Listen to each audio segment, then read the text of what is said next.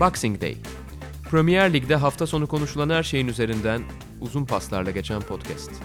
Hazırlayanlar Çetin Cem Yılmaz, Ali Emre Mazlumoğlu.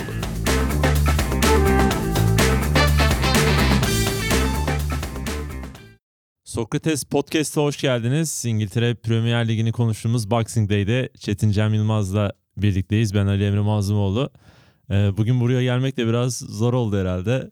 Bu arada hiç biz herhalde kapsamlı bir şekilde anlatmadık. Biz bu yayını Toronto'dan yapıyoruz ve Toronto'daki bir kütüphaneden yapıyoruz. Burada kuzeyde yer alan bir kütüphanede.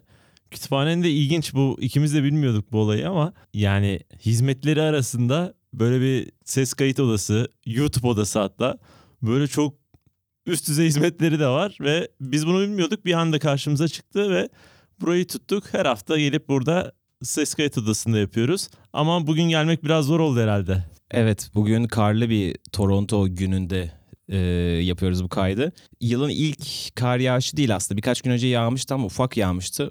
Bugün gerçekten çok e, sağlam bir kar yağışı var. Hani kış bugün gerçekten geldi buraya. Dinleyicilerimiz ya ben İstanbul'daki bazı arkadaşlarım şortla falan geziyormuş yani. Şimdi onlar çok algılaması onlar için zor olacak ama buraya gerçekten Kasım çok sert geldi. Ama sen geçen sene Aralık'ta gelmiştin galiba değil Evet. mi? Geçen sene ben Eylül'de gelmiştim. Kasım Aralık'tan daha sert geçiyor sanırım. Yani genelleme yapılabilir mi bilmiyorum ama geçen sene öyle olmuştu. Dolayısıyla biraz dişimizi sıkabiliriz. Ocak, Şubat, Mart gerçekten sert oluyor ama Aralık'ta biraz yumuşayacaktır hava diye düşünüyorum. Evet bu ülkenin en büyük herhalde eziyeti bu. Bir de bugün hava eksi 11'di yani. Bu kadar ağır bir koşullar falan. Kasım'da bir anda çat diye vurdu. Zor oldu. Bakalım umarım bizim podcast işimizi etkilemez. Çünkü havalar mesela böyle kötü olduğunda kütüphane saatleri de bazen değişebiliyor falan. Umarım bir aksamaya uğramayız deyip Premier Lig'e yavaş yavaş geçelim istersen. Yani uzun süredir beklenen hatta böyle lig başlamadan hemen kurallar çekildiğinde fikstür belli olduğunda kim ne zaman oynanacak belli olduğunda yani heyecanla beklenmeye başlanan bir maç artık Liverpool Manchester City maçı. Çünkü sadece Premier Lig'in değil bir süredir dünyanın da çok sıkı takip ettiği bu ikili mücadeleyi hem Guardiola Klopp arasındaki bir tarih de var. Hem bu iki takımın inanılmaz boyutlara çıkan performansıyla birlikte takip edilen bir süreç var. Ve o hafta geldi çattı. Çok da kritik bir haftaydı çünkü takımlar arasında 6 puan vardı. City için kazanılması gereken bir maçtı mutlaka. Ama olan tam tersi oldu ve Liverpool kazanarak puan farkını Kasım başında daha Kasım başında 9'a çıkardı. Evet. City ile 9'a City çıkarıp ikinciyle 9'a. 8. Leicester ve Chelsea 8 puanda takip ediyor. Yani direkt 3 tane rakibi arasında diyelim. Şu anda artık lige verilen bir arada hani ligin artık 3'te 1 geride kaldı diyebiliriz. Biraz bu açıdan da çok stratejikti. Hani lige böyle bir galibiyetle veda etmek yani daha doğrusu araya böyle bir galibiyetle girmek Liverpool adına müthiş bir psikolojik eşik oldu. City adına da biraz problemli bir geçiş anlamına geliyor.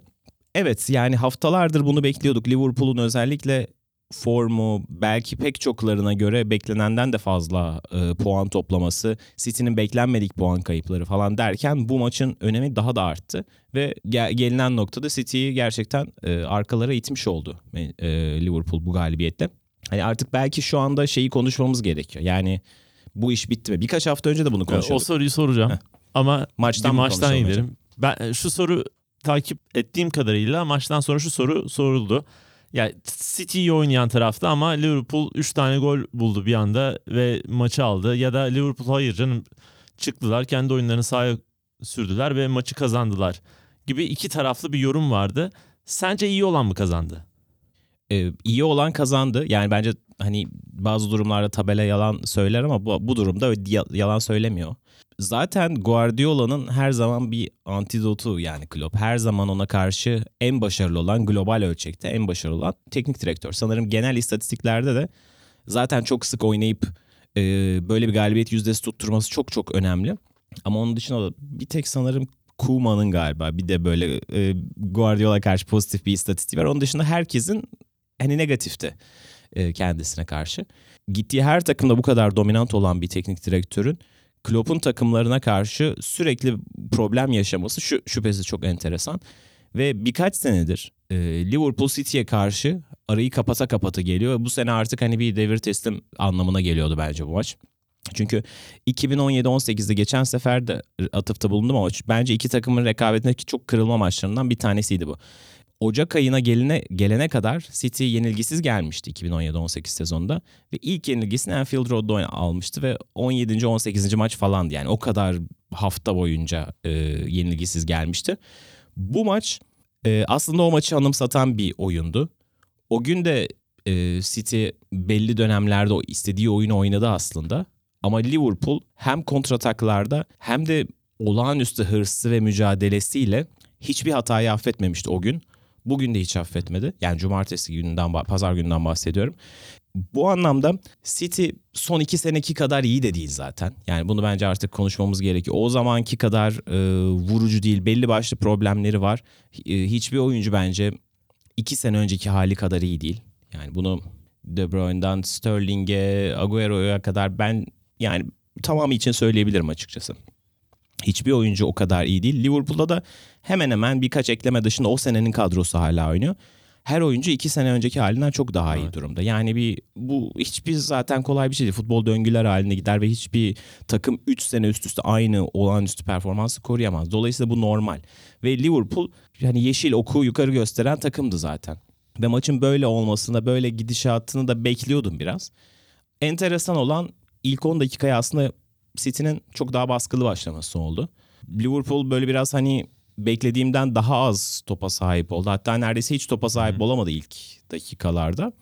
Çok enteresan bir pozisyon sonrası, tartışmalı da bir pozisyon sonrası. İlk kontratak ve tak diye gelen gol. Hatta hani o top Fabinho'nun önüne düşerken ben hani evde yapıştır diye bağırdım ve gerçekten yapıştırdı. Çünkü öyle yani onu hissettirdi Evet. o topun gelişiyle beraber.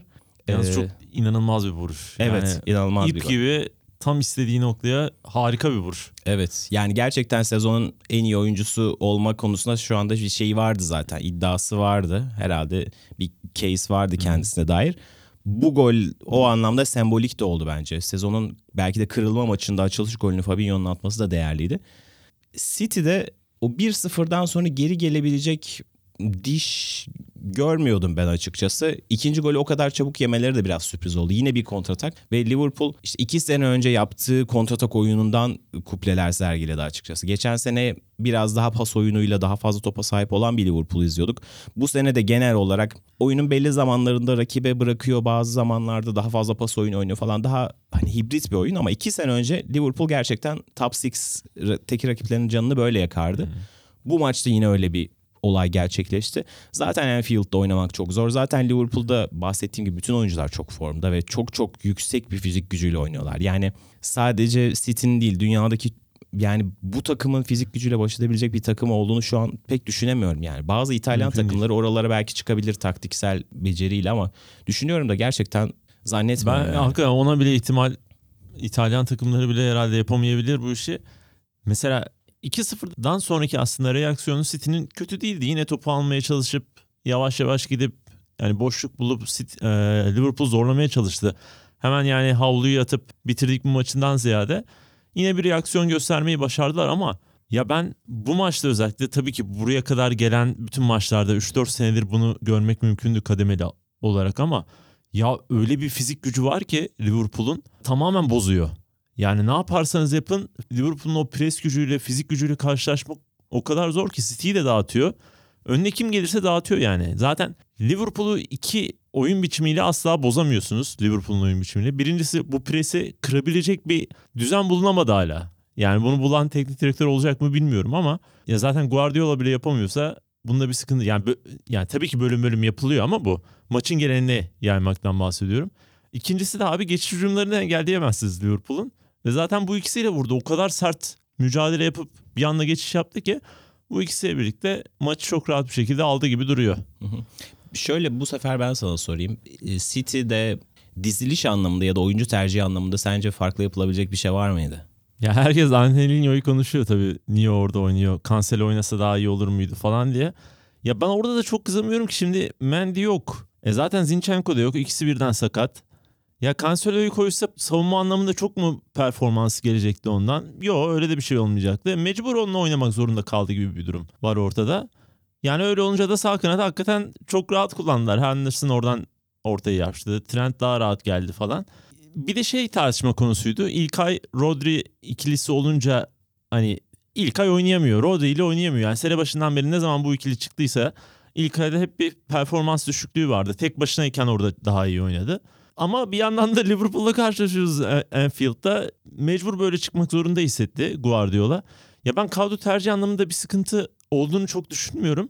Ama genel anlamda kadro planlanmasında çok ciddi bir sıkıntı olduğunu düşünüyorum. Yani ne oldu da City gibi bir takım iki sene sürklase eden bir takım savunması orta düzey bir takım haline geldi. Bu herhalde tartışma Hı hı. konusu. Evet çünkü bu da konuşuldu az da olsa ama ben şu an gelinen noktada ben de tercih anlamında çok çok yanlış bulmadım. Yani evet Angelino'ya Cancelo tercihi o- orada bir şey görmüştür ama diziliş anlamında çok fazla hani e, hani genius'lık yapmak böyle hani hiç kimsenin tahmin etmediği bir planla ortaya çıkıp Liverpool'u çökertmek değil orada amaç. Muhtemelen önlem anlamında birazcık daha fazla katkı sağlayacağını düşünmüştür. Fernandinho zaten stoperde kullanmak zorunda şu anki durumda. Fernandinho Stones olacak. Dolayısıyla Dolayısıyla o, olmaz zaten. Evet. Böyle bir risk alınamazdı orada. önlerine iki tane sigorta koyması da bu. Ya bunlar bana çok yanlış gelmedi açıkçası. Hani şu anlamda soruyorum. Hani ne yapsa City şu anda e, Liverpool'u diş geçirebilirdi diye düşünüyorum. Çok aklıma bir şey gelmiyor. Biraz şeydi ama sıkıntı vardı. Oyuncu konusuna girdiğimizde yani sadece bir tane değişiklik yapması biraz şaşırttı beni. Geride ama buna rağmen bir tane değişiklik yapıyor. Dışarıda Mahrez var oturuyor bekliyor Evet. oyuna girmek için hazır falan ama Ki hiç Mahrez aslında böyle maçlarda ve ta Leicester City zamanlarından bu yana Liverpool hep problem çıkarmış bir oyuncudur. Yani pek çok Liverpool taraftar bence Mahrez'i görse daha çok ürkerdi Sterling'den. Yani Sterling'in şu anda 2015 yılında şeye geldi. Manchester City'ye geldi. Zaten olaylı bir transferdi. Hani Liverpool taraftarı hala affedemiyor ve çok büyük baskı altına oynuyor. O 10. maçı falan oldu ve hala bir tane golü yok. Yani bu periyoda Premier Lig'in en golcü oyuncularından bir tanesi. Tabii. Yani kafasını kaldıramıyor. Hatta Liverpool'lu oyuncular biraz bunu kuralların hani biraz gri bölgelerine çıkarak kendisine biraz e, hani tacize varan bir baskı da uyguluyorlar. E, Joe Gomez olsun, Trent olsun biraz üzerine oynuyorlar. Tribün zaten üzerine oynuyor ve bunu kaldıramıyor. Yani zaten 10 kişi gibi başlıyorsunuz. Her maç bununla inat et, inatlaşmak bana biraz tuhaf geliyor. Çünkü her maç artık hani Sterling belki bir etki yapar diye bekleniyor ama 10 maç oldu ve yapamıyor yani. Bir şeyde biraz bir etkisi vardı. 79 ile 83-84 arasında birkaç kere orada geldi. Hatta Agüero muydu? Jesus da herhalde vuramadı topa. Neredeyse 3-2 olacaktı falan. Ama bir anda oraya da Joe Gomez'i aldı. Önüne trendi attı. Orayı bir anda böyle bir duvar çekti ki tamamen sıfırlandı Sterling ama istersen şunu oraya geçelim. Bir saniye çok az bir parantez açayım. Gerçi şimdi dinleyicilerimiz biz dinlerken bu haber çıkmış olacak da çok yeni. Ee, Joe Gomez'le isim açıklanmadı ama Sterling İngiltere kadrosundan kadrodan çıkartılmadı. Karadağ maçında oynamayacağı açıklandı. Southgate bunu Hmm. çok daha yeni açıkladı. Otelde kamp sırasında yaşadığı bir tartışma deniyor. Muhtemelen dünkü maçın İkisi mi etkisi. arasında? İsim söylenmedi ama büyük ihtimal Joe Gomez olduğu tar- Hmm. tahmin ediliyor. Çünkü maç sırasında bir sert bir itişmeleri oldu. Ee, yani bu gerilimin sürdüğü ve bir yandan da zaten sadece Sterling değil bu tip gerilimlere çok iyi reaksiyon verecek oyuncusu çok az. Yani şu anlamda şunu söyleyebilirim. Biraz Liverpool hem sert bir takım e, hem fizikli bir takım hem evinde çok güçlü bir taraftar desteğiyle oynuyor. Ve dediğim gibi hani mesela 50-50 pozisyonlarda oyuncular bir hani hani o omuzu koyup birazcık rakibi rahatsız etmekten hani bazen çıkacağı çok belli olan toplarda hafif dirsekle dürtmekten falan çekinmiyorlar. Dolayısıyla bu tip şeyler City'li oyuncuları iyice düşürüyor. City kadrosunda hani 11'de neredeyse bu tip şeyleri yapan Fernandinho diyebiliriz. Belki Kyle Walker diyebiliriz. Bunun dışında bu tip şeylere gelebilecek hiç oyuncu yok. Dolayısıyla e, bu da Liverpool'a bir avantaj sağlıyor zaten böyle gergin maçlarda. Evet yani o dediğin de doğru. Son bir parantez açıp başka bir soru soracağım sana. Hani daha önce söylediğim gibi ne oldu da City'nin yani savunma hattı bu kadar ortalama bir savunma yapış biçimi de bu kadar ortalama bir takım haline geldi. Burada bence bir ciddi bir yapılanmanın sorgulanması gerekiyor. Yani Maguire istediler alamadılar. Chilwell'in peşinden koştular sonra vazgeçtiler almadılar. Chilwell şimdi ne hale geldi falan. İkinci kaleci hala niye bravo? Ya Pep Guardiola'nın şöyle bir şeyi var ya böyle bir şey bir hali var. Kendini beğenmiş bir hali var ki bence bu Guardiola'nın kariyeri açısından kendisini çok büyük yerlere getirdi. Ona bir şey demiyorum ama zaman zaman da işte böyle herhalde sıkıntılara da yol açıyor ama sadece Guardiola'yı da suçlamak doğru değil. Sonuçta bir kulüp işi bu. Ama o, o işte burada yapılan yanlışlar bence Manchester City'yi bu hale getiren birinci etken.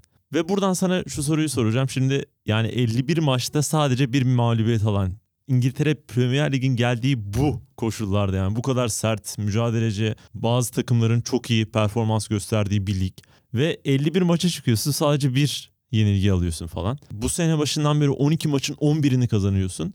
Ya Liverpool artık şampiyon oldu mu? Bu iş bitiyor mu?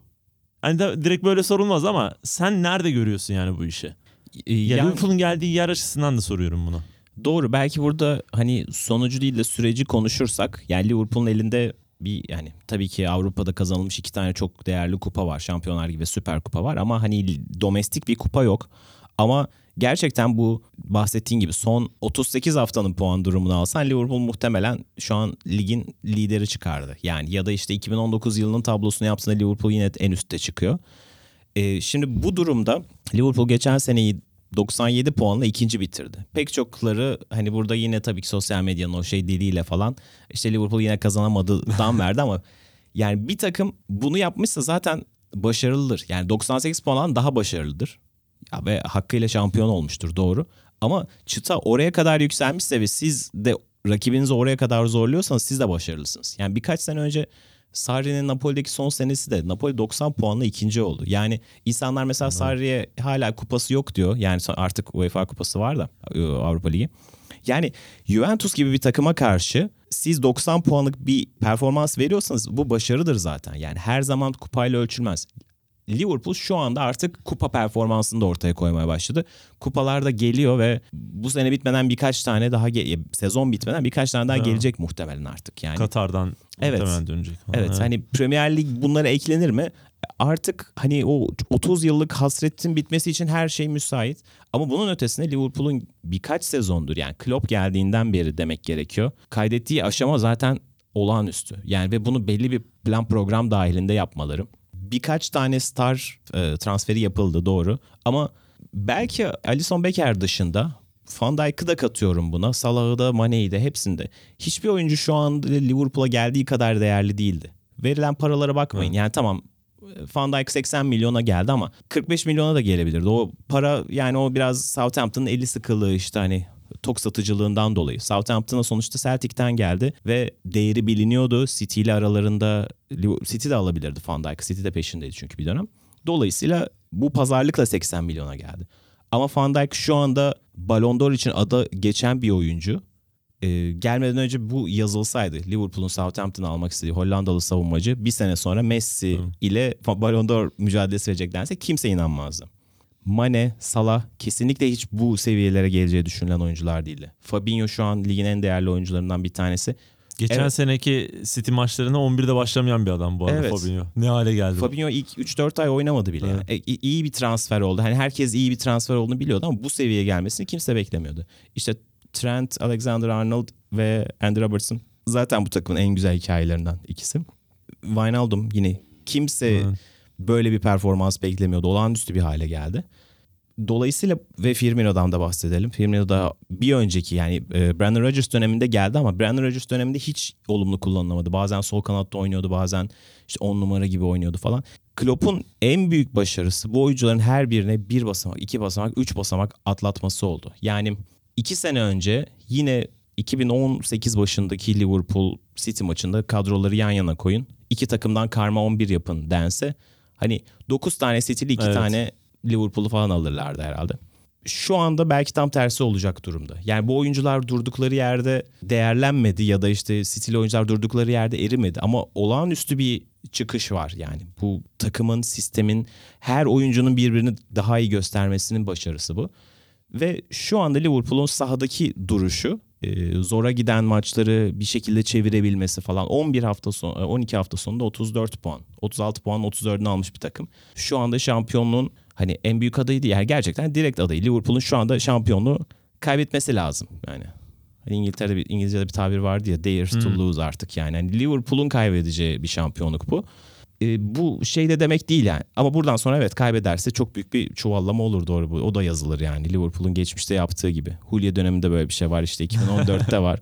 14-15 sezonda var. Ama e, anlatmaya çalıştım. Birkaç senedir Liverpool'un üste, üstüne koya koya geldiği nokta ve City'nin amansız büyümesi ve rakiplerine nefes aldırmamacasına kurduğu baskının eseridir bir yandan da bu. City öyle bir çıta Evet, tabii. çıkarttı ki Liverpool bu çıtaya çıkmak zorunda kaldı. Bir sezon 100, bir sezon 98 puan toplamış bir takımı Ya 97 puan alıp nasıl şampiyon olamazsınız? Ya 38 zaten maçın birini 97 kaybedip puan alan bir takım hedefi 97 artı 1 olmaz ki abi. 97 aldıysan bitirmişsindir işi zaten. Evet. Ama City olduğu için bu sene öyle bir halde ki yani hiçbir maçta puan kaybetme lüksü olmama kafasında çıkıyor. Ya bir de yani Klopp'u hep bir cheerleader yapıştırması var ya yani neşeli adam şey yapıyor ama bence bu teknik direktörlüğün önemli noktalarından bir tanesi. Yani kendi evinizde 6 puan fark yaptığınız bir takıma karşı maça çıkacaksınız. Onun mutlaka kazanması gereken bir maç tablonun bu hale gelmemesi için. Ve abi basın açıklamaları, maç öncesi basın açıklamaları o kadar iyi ki. Yani şu statta hot dog satan adamın bile en iyi seviyede olması gerekiyor falan diye. Yani herkes sadece içerideki 24-25 oyuncu değil. Ya bütün bir Enfield'ı o 60 bin kişiyi, satıcıları bilmem neyi o kadar bir şeye odaklıyor ki bu çok önemli bir liderlik özelliği. Evet. Zaten sahada yaptıkları belli. Ya maç sonunda yaptıkları belli teknik oyuncularına gitmesi zaman zaman hepsini kupa götürmesi falan filan. Ya bu işin zaten bu kısmı çok iyi. Diğer taraftan da teknik direktörlük kısmında zaten oyunu modern futbol değiştiren adamlardan biri. Bütün bir teknik direktörlük va- vasfına baktığında adam her şeyi yapabilen bir adam. Her şeyi yapmış yani. Bütün özellikleri kendine toplamış ve bunu çok iyi takımla yedirmiş bir adam. Ben de bu noktadan sonra hani Liverpool'un ya 9 puan çok büyük bir fark ya ya da 9 puan diyoruz 8 ama bence. 8 ama ya aslında rakibi City olduğu için bunu söylüyorum. Bir de buradan şeye bağlayacağım. Mesela City'nin bundan sonraki fikstürü de çok zor. Şey yeni yıla girmeden önce Chelsea, Manchester United, Arsenal, Leicester maçları falan var ki ondan sonra da Wolves ve Newcastle United'la yok Sheffield United'la deplasmanda oynayacak falan. Buna baktığında da çok Evet. zor gibi. Liverpool'un zaten bu 12 haftadan yani çıkışındaki 12 pu- 12 haftadan 34 puanla çıkışındaki en büyük başarı bu. Liverpool bu bahsettiğin takımların hepsiyle oynadı ve United dışında hepsini yendi. City'yi yendi, Arsenal'ı yendi, Sheffield United'ı yendi, Leicester'ı yendi. Chelsea'yi yendi. Bunların bir kısmı da deplasmanda bu arada yani. Manchester City ise bunların hiçbiriyle neredeyse Evet. oynamadı. Tottenham hani şu anda ligdeki durumları çok kötü ama sezon başında hani çok daha başka bir moddalardı. Hani Big Six takımlarından sadece Tottenham ve Liverpool'la oynadılar. İkisinde de puan kaybı yaptılar. Dolayısıyla aslında City normalde hiç beklenmedik iki tane puan kaybını yaptı. İki tane altı puanlık hasarı var zaten Evet. Norwich ve Wolves gibi. Yani Liverpool'un şu andan sonra artık hani işte bu tip tuzak takımlara takılmaması gerekiyor. Çünkü belli ki e, en azından ligin ilk yarısı yani Premier Lig'de geleneksel bir ilk yarı yok aslında fikstür çünkü dağınık hani iki takım bir, bir Aralık'ta bir Ocak'ta oynayabiliyorlar falan. Liverpool ama en azından şu anlamda ilk 18-20 maç özelinde çok ağır yerlerden çıktı. Şimdi buradan sonra oynayacağı maçlarda işte Bournemouth'a ya da ne bileyim işte Everton'a zaten geleneksel olarak rakip puan kaybedemez mi? Kaybedebilir doğru. Ama normalde toplaması beklenenden ya da tahmin edilebilecekten çok daha fazlasına çıktığı kesin. Yani dolayısıyla bu çok büyük bir avantaj veriyor Liverpool'a. Ya işte ilk zaten ilk 12'nin referansına 12 haftanın referansına baktığımızda yani ilk 19-20 maç tamamlandığında puan farkının 9 değil 10 belki 12 olması yani işte şu sürpriz olmayacak gibi duruyor. Çünkü çok zor bir fikstüre giriyor. Bir de şey kısmı var hani 8 Evet puan var ama açılabilir. Chelsea de şimdi City ile oynayacak. Leicester, Chelsea falan.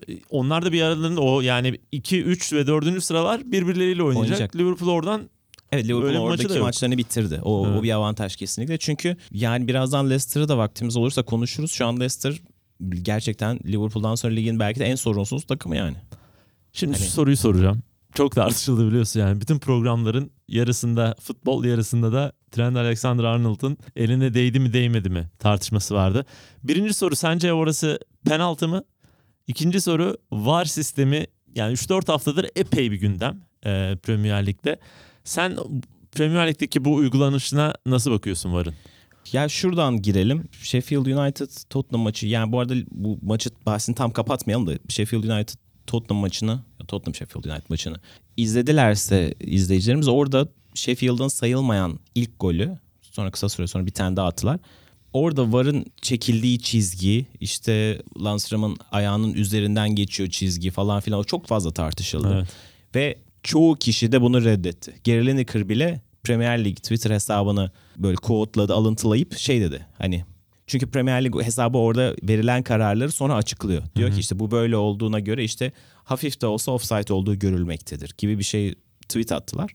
Gary Lineker da onu alıntıladı. Dedi ki bu hiçbir şey göstermiyor. Bu saçmalıklarınızı böyle justifiye etmekten vazgeçin artık. Şunu da doğru düzgün kullanın falan. Yani cumartesi günü böyle bir tepki oluştu. Belki ben o günkü kararların pazar gününü etkilemiş olabileceğini düşünüyorum. Hmm.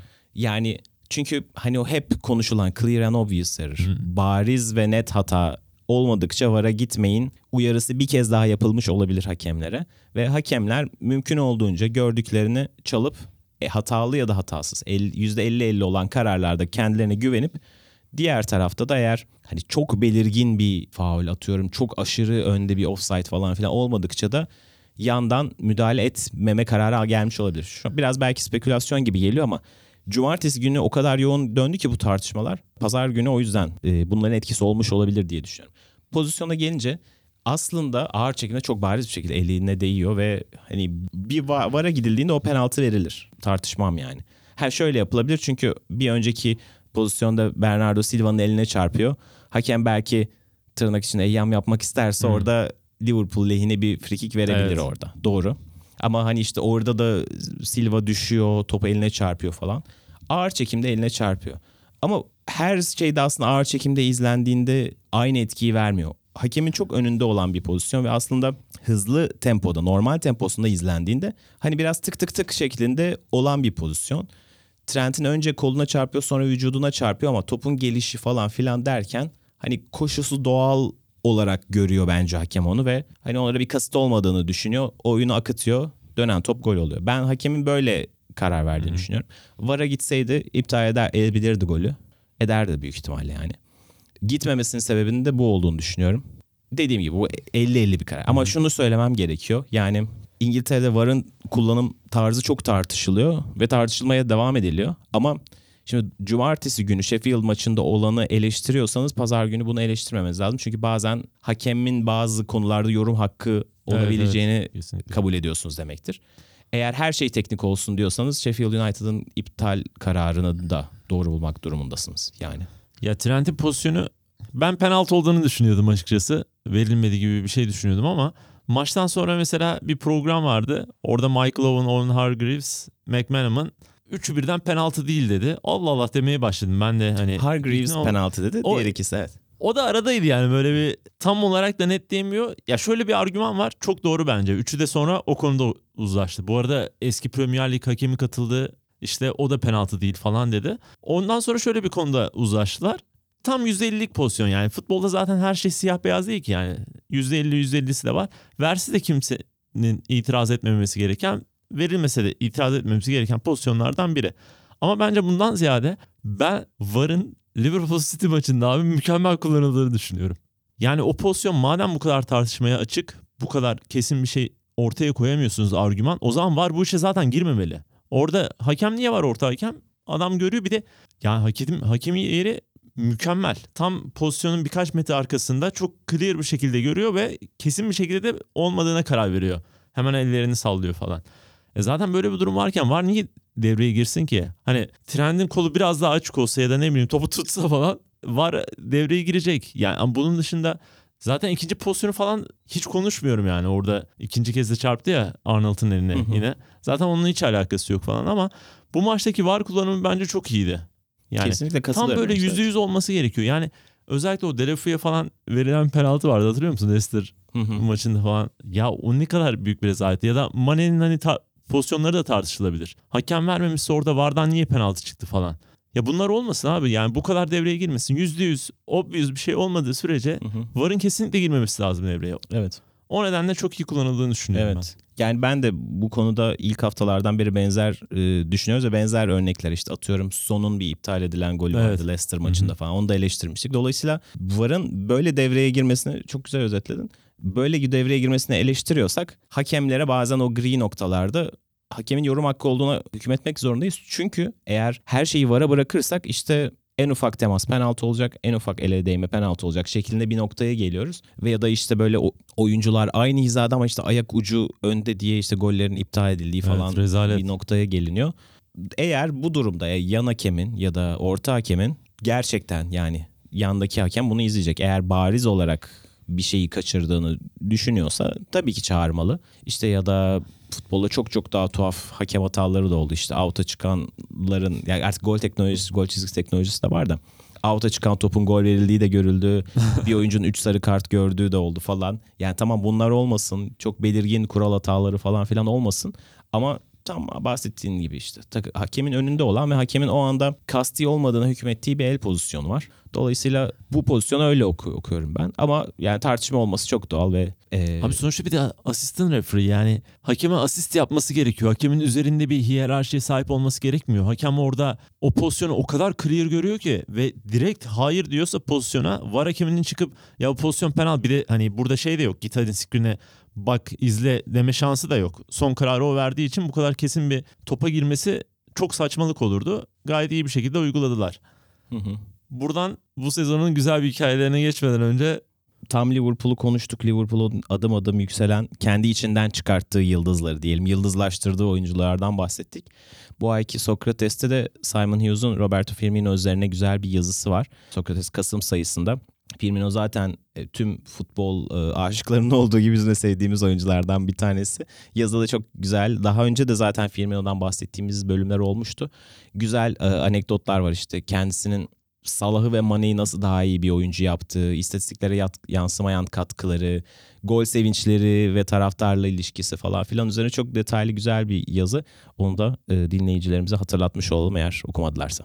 Evet. Liverpool'un ön üçlüsünün en önemli parçalarından biri. Belki Mane şu sıralar çok öne fırladı ama yani bu maçta bile City'nin savunmasının hücuma geçmek istediğinde oturmasına hiç izin vermediler abi. Yani önde muhtemelen 6-7 tane top kapmışlardır 3. bölgede yine. O kadar ciddi iş yaptılar. Firmino da bunun çok çok önemli parçası. Yani bahsetmeye bir kez daha vurgulamaya bile gerek yok. O yazıda okumaya değer bir yazı. Ve sezonun ikinci sıradaki takım zaten maçı kazandıklarında biz bir yazışmıştık. Haftayı ikinci kapatma şansları var. Hikayeye bak ne güzel gidiyor diye. Leicester şimdi gerçekten haftayı ikinci kapattı. İyi de bir galibiyet aldılar. Yani biraz zorlandılar gol atmakta ama ardarda arda iki gol atarak 3 puanı çıkarıp ikinci sıraya yerleştiler. Evet yani e, Brandon Rodgers geldiğinden beri adım adım bu günleri gösteriyorlardı aslında. Geçen senenin o ikinci yarısı bahar aylarında oldukça yüksek, yükselen bir form durumları vardı. Şu anda hem Harry Maguire'ı kaybettikten sonra biraz belki bazıları soru işareti ile bakmıştı takım ama şu anda Premier Lig'in en oturmuş ikinci takımı diyebiliriz. Ligin en az gol yiyen takımı. Hep bahsettik zaten kendilerinden ve yani bu hafta da Arsenal'e karşı olağanüstü bir oyun oynadılar şöyle olağanüstü bir oyun oynadılar. Bu sene aldıkları yenilgilerden iki ya da üç yenilgileri var galiba. Bir tanesi Manchester United'a karşıydı. Manchester United maçında mesela biraz bana acaba bu seviyeye çıkmakta zorlanacaklar mı? Hani baş altı takımlarını yenecekler tamam ama bu maçları oynayamıyorlar mı diye düşündürmüştü. Ama bu sefer Arsenal'e gerçekten göz açtırmadılar. Yani Arsenal'i çok çok çok kötü gösterdiler ki Arsenal aslında hani tamam bu sene e, problemli bir takım doğru ama ve pek çok maçta böyle zor durumlara düştü. Ama hani takım isimlerini kapatsanız hangisi daha büyük bütçeli, hangisi geleneksel olarak daha büyük takım deseniz Leicester tam anlamıyla hani herkesin göstereceği işte gerçek Hı-hı. büyük takım gibi oynayan takım oldular. Topa sahip oluş biçimleri, hücum edişleri, işte Vardy ve arkasındaki dörtlü hattın dinamizmi ve yaratıcılığı çok etkileyici. Ben çok beğeniyorum yani. Savunmaları zaten çok iyi. Ee, yine her hafta referans yaptığımız The Athletic'te bu hafta da Brandon Rodgers'la bir röportaj çıktı. Ee, röportajı yapan gazetecinin adını maalesef hatırlamıyorum. Bir gün geçirmiş, antrenmanlarını izlemiş ve antrenmandan sonra da konuşmuş.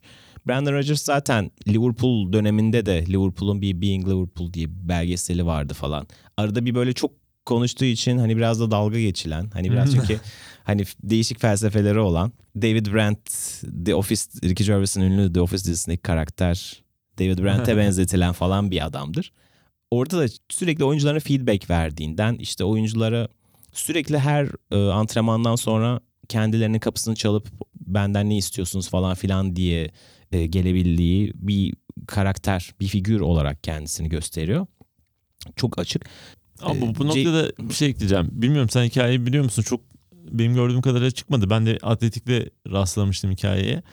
İngiltere'nin Çek Cumhuriyeti maçı zamanında kadroya alınmamıştı Madison. O maçta da abi o yani maçın oynandığı sırada bir gazinoya gitmiş. Gazinodan da fotoğrafa bunun ortaya çıkıyor. İşte millet de hemen bir kamuoyu oluşuyor işte takım orada mücadele ediyor. Bu adam gitmiş gazinoda eğleniyor bilmem ne falan filan diye. Bir de gazinoda bir sürü para harcadı. Bir sürü haber çıkmıştı bununla ilgili. Brandon Rodgers'a soruyorlar bunu ya böyle böyle diye. Madison'a o kadar güzel övüyor ki. Ya bu çocuk sevgilisi yok diyor. Ailesinden ayrı yaşıyor diyor. Tek başına yaşıyor diyor. Yaşı bu diyor. Yani onu gazetecilere anlatıyor. Onun nasıl bir kafa yapısına sahip olabileceğini gazetecilere anlatıyor. Sonra da para harcamadığını, ne kadar para harcadığını falan söylüyor. Ya sahipleniyor, olaydan sonra arıyor, yanına gidiyor, konuşuyorlar. O ona geliyor falan. Çok güzel bir liderlik yapıyor. Zaten bu Vardy ile yaşadığı meseleyi de burada biz değinmiştik. Yani Vardy o kadar çok tartışılıyorken ilk göreve geldiğinde Vardy'ye gidip burada olmana çok seviniyorum. Sen benim önemli planım olacaksın kadar oyuncuyu yani bu işin içine sokan bir hoca. O yanlarıyla da çok özel bir adam.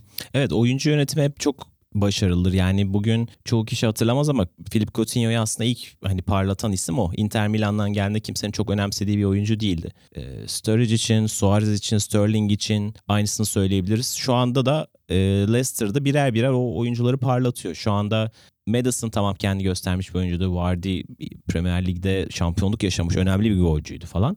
Ama hepsinin kariyerinin belki de gerçek anlamda zirvesini şu anda yaşatıyor. Şu an mesela Harvey Barnes beni çok etkiliyor. Çok genç bir oyuncu ama yani kusurlu bir oyuncu ama dinamizmi çok iyi ve bu sezon sonuna doğru hani çok enteresan işler yapabilir birkaç ay içerisinde. Çünkü o, o şansı buluyor. Hatalar yapmasına da izin veriyor. Uzun süre sahada kalıyor. Dolayısıyla etkileyici bir hikaye olabilir. Ve mesela yine Vardy ile ilgili şey demiş ilk haftalarda. Hani eskiden de vardı çok pres yapan bir oyuncu. Demiş ki ama sadece senin pres yapmanı istemiyorum. Bundan sonra biz 10 kişi pres yapacağız. Dolayısıyla sen tek başına bütün 6 tane savunmacı arasında Evet. koşmak zorunda değilsin demiş. Gerçekten şu anda pres yaptığında da çok etkileyici bir takım. Ve o topu gerçekten çok iyi kazanıyorlar ve sonra topa sahip olduğunda da rakibe baskı kuruyor. Yine Brandon Rodgers şöyle bir şey daha söylüyor çoğu kişi topa sahip olmanın sizi daha kırılgan yaptığını düşünüyor artık. Çünkü günümüzde pres futbolu ya da geçiş hücumları daha e, Hmm. geçer akça haline gelmeye başladı.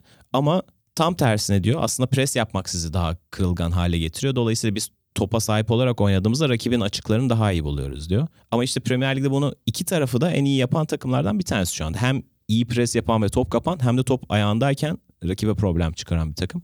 Kırılganlık deyince benim aklıma şu geliyor. Şimdi Leicester neden kırılgan değil? Bu kadar pres yapıyor. Ne kadar neden kırılgan değil sorusu da ben şöyle bir cevap buluyorum kendi kafamda.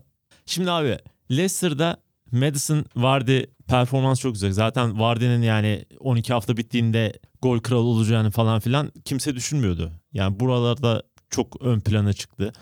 Ayoze Perez bir yandan, Harvey Barnes bir yandan iyi performans. Zaten bekler hücuma katkısı yönüyle çok acayip konuşuluyor. Şimdi bence bütün bu hücum gücünü ve presi sağlayan bir adam var sahada. Andy de abi. Bu, zaten bekleriniz ileriye çıkıyorsa, önde bu kadar baskı kuruyorsanız arkada işte o biraz hani sen söyledin ya pis işleri yapacak, sert olacak. Yani sahanın her tarafını kapatabilecek, oyun aklı çok yüksek. Fabinho gibi bir adama ihtiyacınız var. İşte bunu da Leicester'da yapan Andy de. Yani çok acayip bir performans gösteriyor. Ben biraz da baktım nedir, ne yapıyor falan diye. Ya top kapmada ve interception'ı hani araya Pas girme. He, araya girmede lig lideri adam. Yani sadece Premier Lig lideri değil, ilk 5 büyük lig arasında bu kadar iyi istatistik yapan başka bir adam yok. Bu derece savunma katkısı veriyor. İkinci golü hatırlayacaksın yani.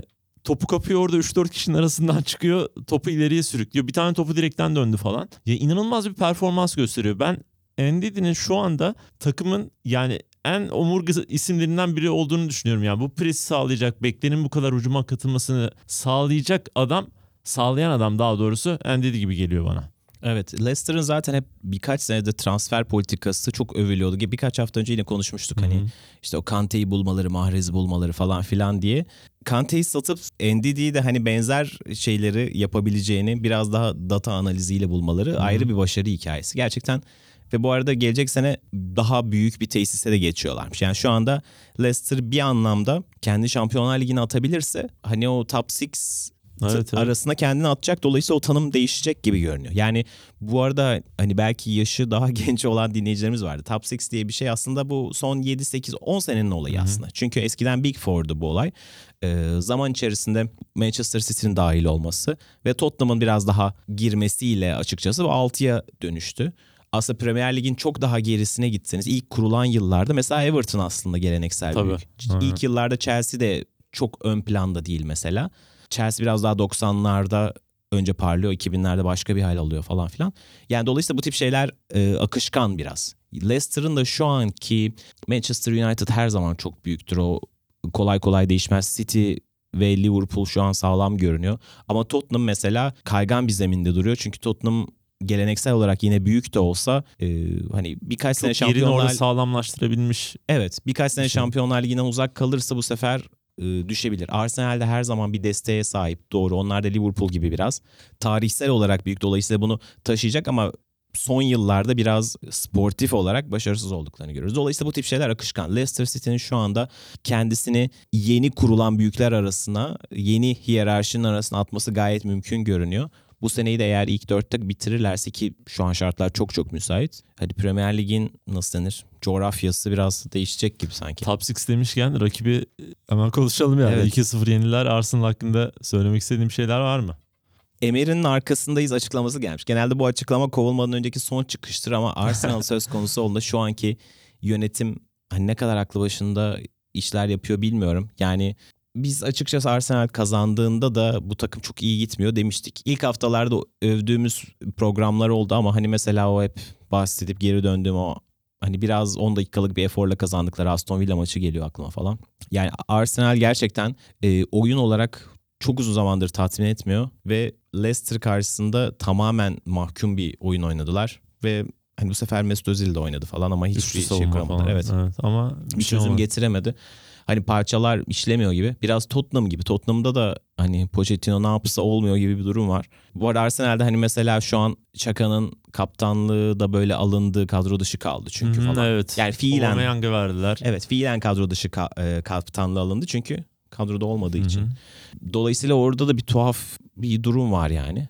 Özellikle Çaka'nın kaptanlığı takım içerisinden seçildiği söyleniyordu. Ama tribünler buna çok karşı çıktı. E, takım ve hoca da bunun arkasında durmadı. Oyuncuyu böylece sıfırlamış oldular falan. Bir tuhaf Bir de durum o son oyundan çıktığı maçta ıslıklandı falan ya. Ondan sonra da bir hışımla terk etmiş falan stadyumu. Hiç maçın bitmesini beklememiş. Ondan sonra da oyuncuların ona olan saygısı falan azaldı diye de birçok şey çıktı. Ama yani Emery de maç sonrası diyor ki genç oyuncularımız var zamana ihtiyacımız var. Yani bu bence bir mazeret değil. Zaman Arsenal'a çözüm olacak bir noktada değil şu anda. O evreler çoktan geçildi.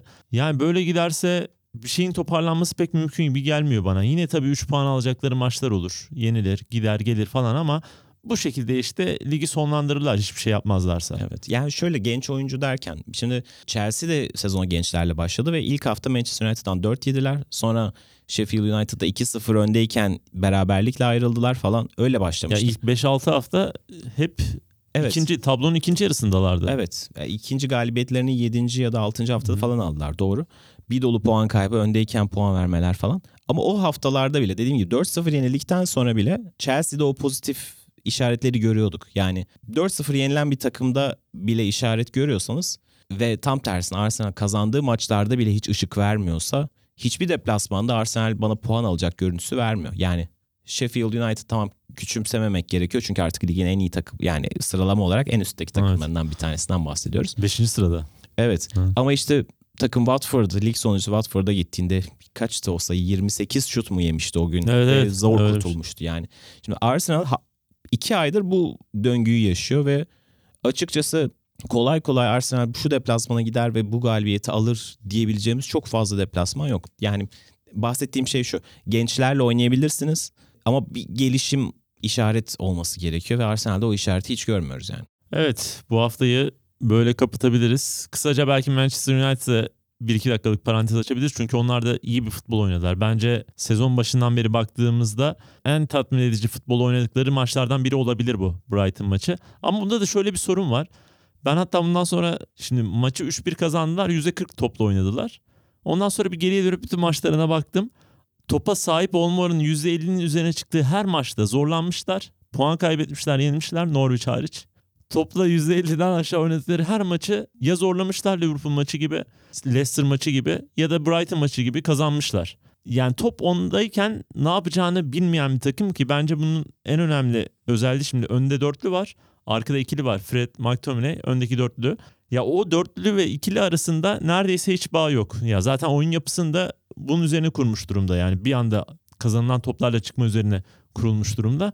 İşte zaten o bağlantı olmadığı sürece topa ha- hakim olup böyle kapanan takımlara karşı yani bir etki gösterebilecek bir takım değil. Bence United devre arasında ya Pogba zaten yılan hikayesine döndü. Ben çok bir şey beklemiyorum artık Pogba'dan. Devre arasında birinci nokta olmalı gibi. Sanki oraya bir çözüm bulabilirlerse artık yeni transfer mi olur başka bir şey mi üretirler bilmiyorum. Manchester United daha iyi olacak gibi geliyor bana. Ama orada sıkıntıları var. Evet yani United'da biraz toparlanma evresine girdi. İşte Martial'den geçen hafta bahsetmiştik. Rashford golleri atmaya başladı ki bu maç bir tane de kaçırdı yoksa çok daha hani Hı. çok net bir pozisyon kaçırdı. Ama şeyden bahsetmiştik yani Martial döndüğünde bu takımın tek hücum silahı olmadığında rahatlayacak ve daha çok pozisyon bulacak diye onu gösteriyor. Dolayısıyla yani en azından oburgası sağlam ve ne nasıl bir şey oynamaya başladığı belli olmaya başladı United'ın. Dolayısıyla ben sıralama anlamında hala biraz gerilerde kalsalardı verilen aradan sonraki çok az oyuncuları milli araya Hı hı. gidiyor, milli takımlara gidiyor. United için iyi bir dönem, daha tatmin edici bir dönem olacağını tahmin ediyorum. Evet ama işte yine ilk dördün 9 puan herhalde yanılmıyorsam evet. gerisinde. İşte o ilk dördü biraz daha zorlamak istiyorsa oyun stilini şimdi çok pragmatist davranıyor. Bence çok mantıklı iş yapıyor Solskjaer. Ama o ilk dört zorlamak istiyorsa işte o kapanan takımlara karşı top ayağındayken de bir çözüm üretmeleri gerekecek kesinlikle. Evet zaten yani evet ilk dört şu anda belirgin olarak iyi durumda. Onların arasına çok fazla takım girebileceğini zannetmiyorum. Yani böyle bir tahmin yapabilirim. Bu ilk dördün sezon sonunda da Şampiyonlar Ligi'ne giden dört olmasını bekliyorum ben açıkçası. Evet bu haftayı da bitiriyoruz. Karlı yağışlı güzel bir hafta oldu. Bizi dinlediğiniz için teşekkür ediyoruz. Yine haftaya biz burada olacağız. Haftaya burada olmayacağız bu Haftaya, arada. evet. Çünkü milli, maç arasına giriyoruz. Bir sonraki hafta burada olacağız. Şimdilik hoşçakalın. Hoşçakalın.